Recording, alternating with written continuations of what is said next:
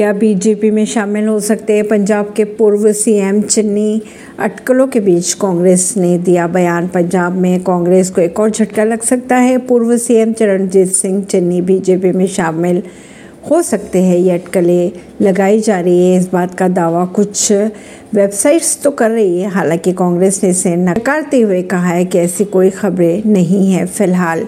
पंजाब में कांग्रेस को एक और झटका लगने की खबरें आ रही हैं। पूर्व मुख्यमंत्री और कांग्रेस नेता चरणजीत सिंह चन्नी बीजेपी में शामिल हो सकते हैं ऐसी खबरें आ रही हैं। हालाँकि कांग्रेस ने इस खबर की पुष्टि नहीं की है। पंजाब विधानसभा में मुख्य विपक्षी दल कांग्रेस के नेता प्रताप सिंह बाजवा ने इससे इनकार किया है। उन्होंने बीजेपी पर फेक न्यूज़ फैलाने का आरोप भी लगाया है। ऐसी ही खबरों को जानने के लिए जुड़े रहिए जनता सरिश्ता पॉडकास्ट से। परवीन सिंह दिल्ली से